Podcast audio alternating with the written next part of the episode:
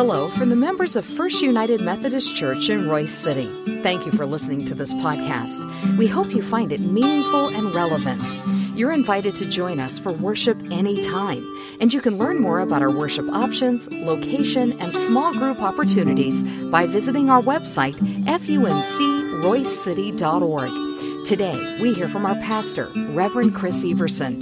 May God bless you as you listen to His word proclaimed. God. That's where we try to live our lives trusting in you, allowing you to guide us and lead us so that we may be faithful followers of Jesus Christ. That we may live our lives so that people can see you through what we do. And God, as we spend this time talking about David, we pray that you let the words of my mouth and the meditation of each heart here be pleasing in your sight, O Lord, my strength and my Redeemer. Amen. So we're starting a new series today, and, and was thinking a while ago about uh, what to preach on and, and different things, and I realized that I haven't done a series on David uh, here at this church. I've done series in the past, other churches about King David, and I thought let, let's let's kind of bring that back up again because I think we're all familiar with David. We uh, we know who he is and and and what he has done. I think sometimes we get caught in the caricature of David, you know, the little boy with the sling and, and that type of stuff, and we're, we're familiar with that. We're familiar with other stories of David too, but to fully understand who he was and, and why he was such an important character in the life of the Israelites, but also why he is still an important character for us as well most of us know that uh, David was credited in writing a lot of the Psalms that we have in the Old Testament, and he was a very well known musician. But there are a couple of things that we don't really understand or don't know about David. Uh, when I was in uh, about 2019, we took I took my second trip to the Holy Land, and I got a couple of pictures here of of the trip. And this is where they say David's tomb is. On the uh, the top picture is where they say that David is, and then the other one is is right there beside it. It's kind of a nice uh, library, and and there were people that were there praying and and studying and doing all of these things around around David's uh, David's tomb. Now we don't think this is really David's tomb because uh, David was reportedly buried by the Temple Mount, and this is a little farther away from from where the Temple Mount is. But it, it's always nice to have a place to to go and remember and to to be able to to spend time dwelling on the importance of this character. Now, a couple other interesting things about David is that they say that his birthday and his death day are on the same day, several years apart, of course, but that day is Pentecost. Now, we, uh, as Christians, we know what Pentecost is as the birthday of the church. That's when the, uh, the disciples were gathered in a room together and tongues of fire were on their heads and they were speaking uh, languages that everybody understood what they were saying, and that was the coming of the Holy Spirit. But, but Pentecost meant something a whole lot more to the Jewish people. Pentecost was also the day that the Jewish people said that Moses was given the uh, Ten Commandments or the Torah uh, in, on, on the top of Mount Sinai. But Pentecost is also that day that they say is David's birth date and his death date. So we have those ideas around who David is, but we don't really quite understand what the significance of why David came to power. That all has to do with a king by the name of Saul. King Saul, he came into uh, power through uh, Samuel blessing him, but all of that is built up with a long history of things that were happening with the Jewish people. Before we get to 1st and 2nd Samuel, there were the judges. And, the judges were individuals that were set apart to, to kind of help lead the Israelites into, or uh, as they, they overtook the promised land. But there was a story that was always told about what the Israelites did. It, it was kind of followed in this circular pattern, if you will. The, the Israelites were, were fine, they were doing good, and then there was this act of disobedience. And then after that act of disobedience, they would be overtaken by another country or an occupying force. Then the Israelites would repent from what they would do, and then God would send another judge, and that judge would release them and free them, and then that circle would go over and over and over again. And, and the Israelites, it got to a point they were going, you know, I, I, think they realized that the same thing is happening over and over again, and, and there's one thing that could fix this.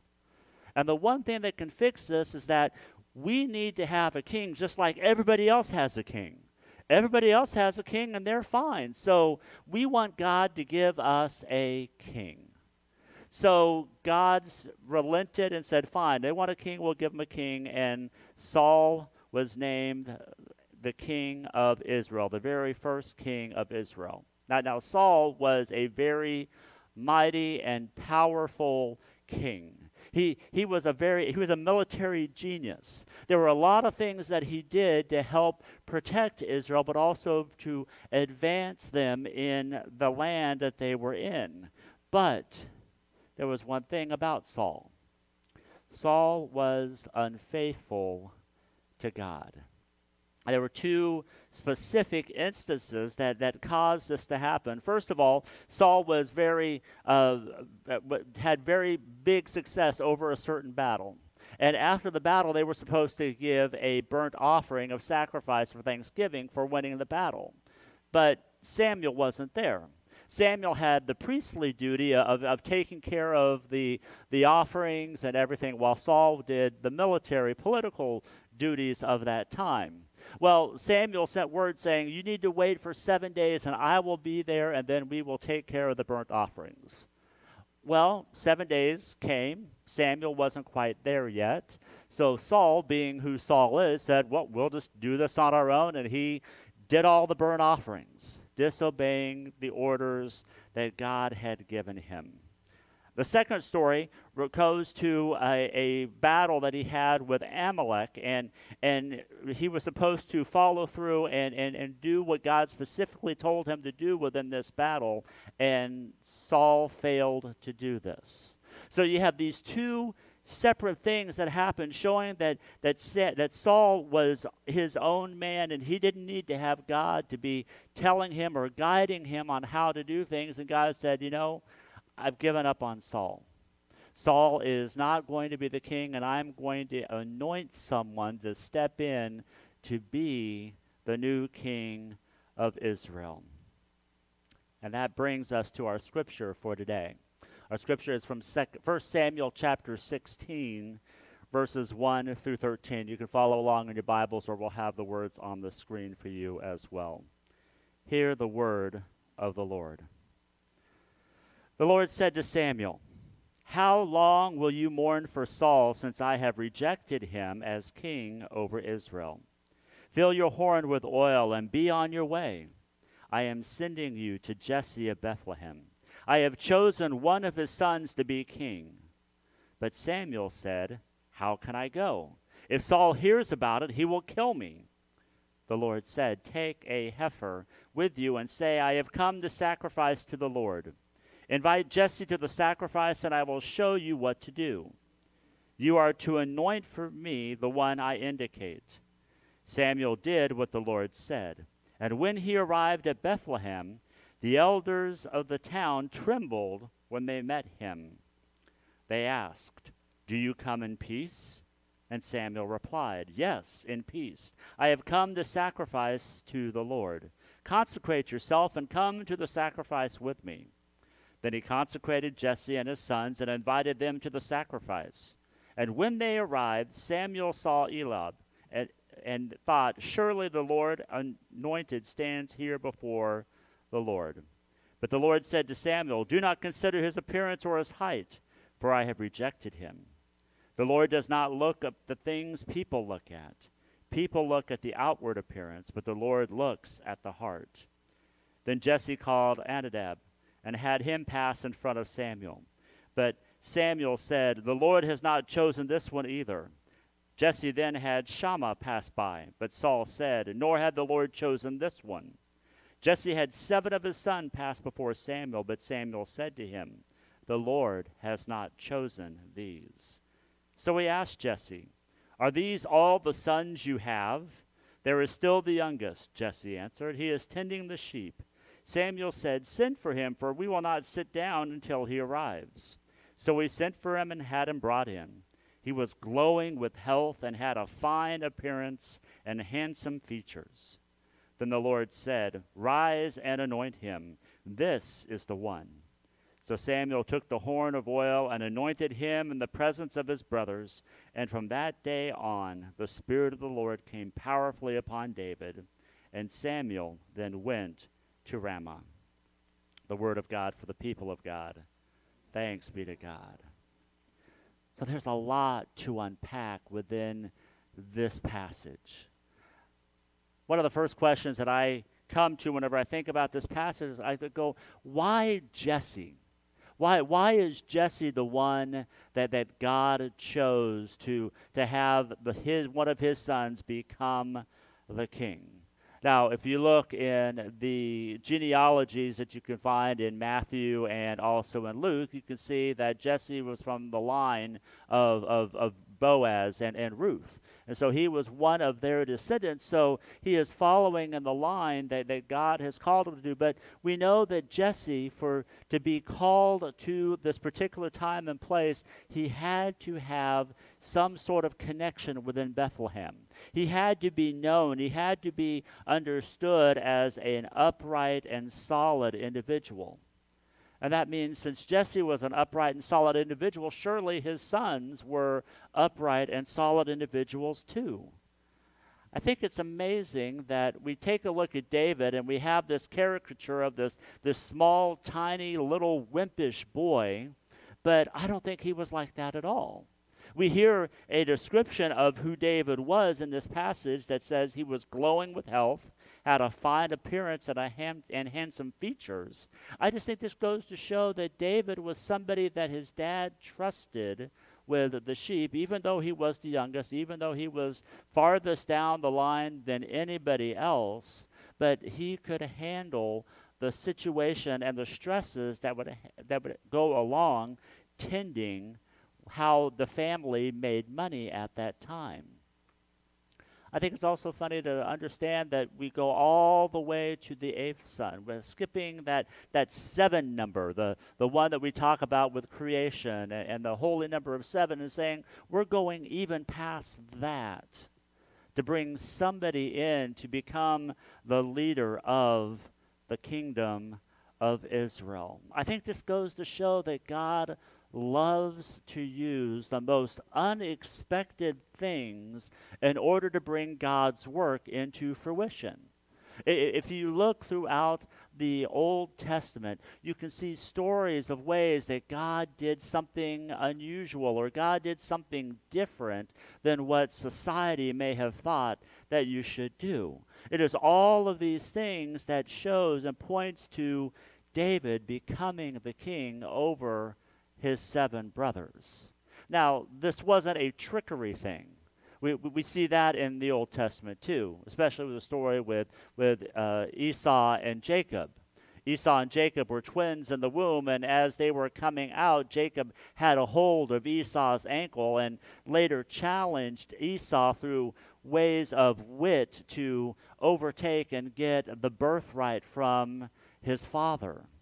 Remember the story of Esau and being famished, and Jacob providing soup so he can have his birthright, and then Jacob's mom tricking, uh, tricking and having Jacob receive the blessing over Esau. God isn't doing a tricky thing here. He is setting up a way for us to understand that God is doing something unexpected God is doing something mighty, and God is showing how His power, His authority can be seen through the people of Israel. And I think the thing that really set David apart from his brothers and any other type of person who could become the leader of Israel, was David's heart. The scripture says that the Lord does not look upon the outwardly appearance, but the Lord looks within the heart. So that brings the other question that I have. What exactly does it take for God to look at our hearts? What is it that God is looking for in our hearts? And if we see David, I think the first thing that we see is that there is humility. Humility, I think, is extremely important when we talk about being followers of Jesus Christ. Humility is important because it, it, it keeps us humble. It, it, keeps us from trying to, to take the higher positions and, and try to get everybody to take a look at us. When we are humble, we are saying, Lord, I, I, I am teachable. I, I want to know. I want to understand. I, I, I want to learn from others.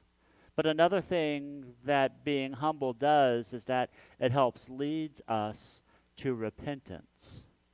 It helps us to see, you know, at times we may not get it all right.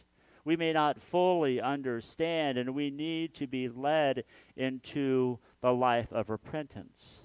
As 1 Peter chapter 5 verses 6 and 7 says, we are to humble ourselves therefore under God's mighty hand that he may lift you up in due time we must cast our anxieties on Him because He cares for you. I think a lack of, of humbleness can be a building point for anxiety.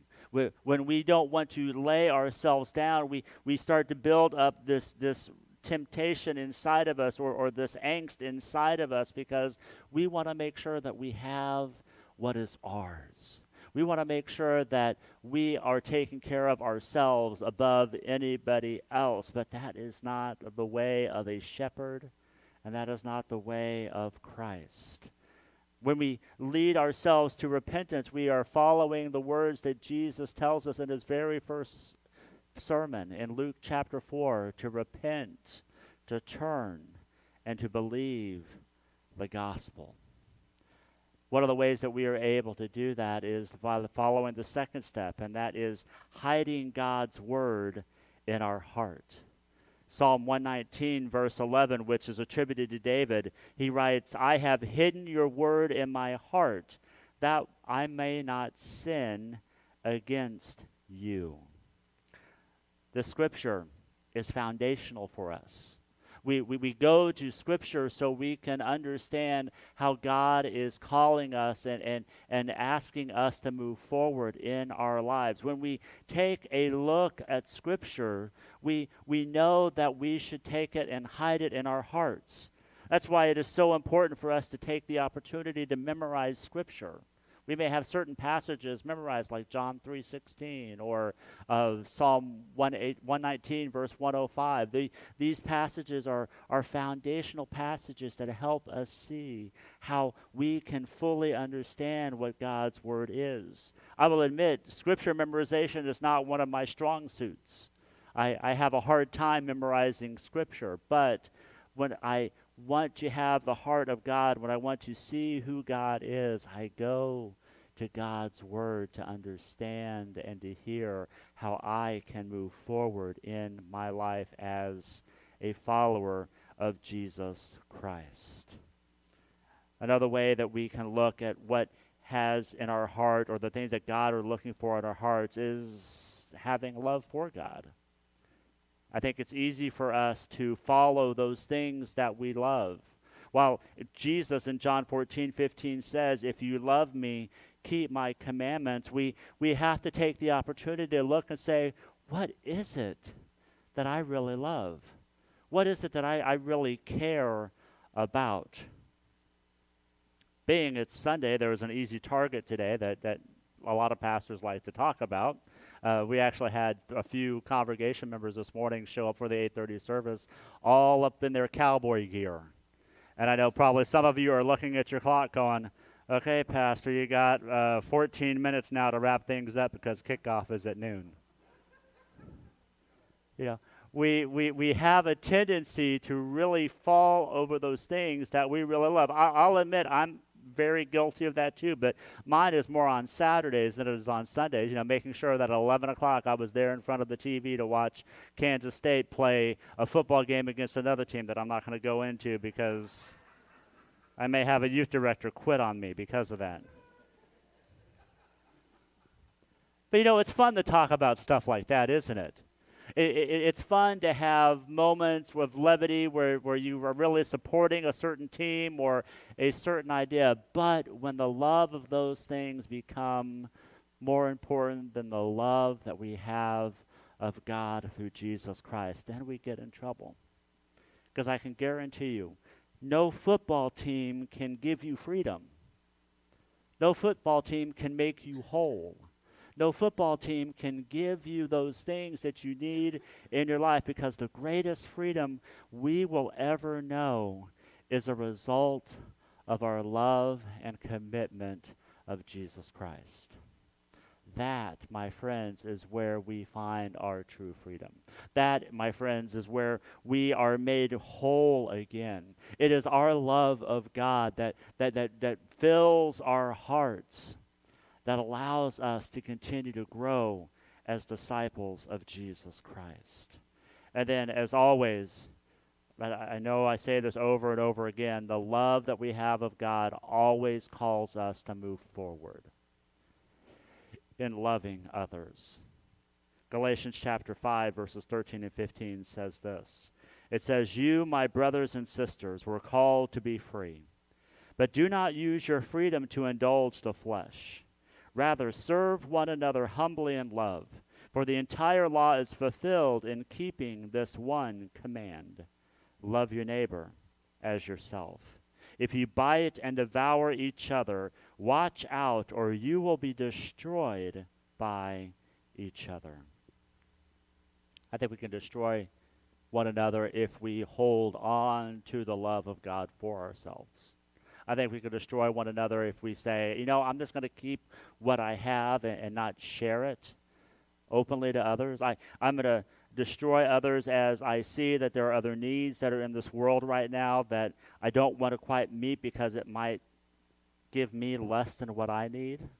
I haven't heard of any specific calls right now for hurricane uh, relief or what, what happened in Florida, but I know that those calls will be coming will we also help when uh, it, it calls for relief comes and we can give what we have to help others who are in need. I think our world is set in a place where we do, as Scripture says, bite and devour each other because we want to lift ourselves up even more than others. But see, that's the good news of the cross. That's the good news of Jesus Christ is that through him, through his love and through his grace, we can then lift others up just as he lifts us up. And the greatest example that we have of this is this table. As we celebrate communion this Sunday morning, as we celebrate the breaking of the bread and the pouring of the cup, as we remember Christ's sacrifice for us and this Sunday is an even more special Communion Sunday because we designate it as World Communion Sunday. And what that means is that there are congregations all over the world today that are breaking the bread and pouring out the cup together. They, they are coming to this table in the recognition of who God is in their lives, just as we come recognizing who God is in our lives and the sacrifice that Jesus has given each and every one of us. So God does look at the heart. God does look to see what is going on inside of us, not to scold us, not to shame us, not to make us feel bad for the times that we do things that are not according to His will, but to help us to grow, to help us to love one another just as Christ has loved us. Let us pray. Oh God, as we come to this table, we know that we say the same thing that David said in the Psalms to create in us clean hearts and to renew a right spirit within us. Lord, as we come to this table, as we join those all over the world in the, the pouring of the cup and the breaking of the bread, help us to see your love for us. Help us to see your grace for us. Help us to see your life for us. So, Lord, we lift this prayer up to you. In the name of the one who loves us and cares for us, Jesus our Lord. Amen.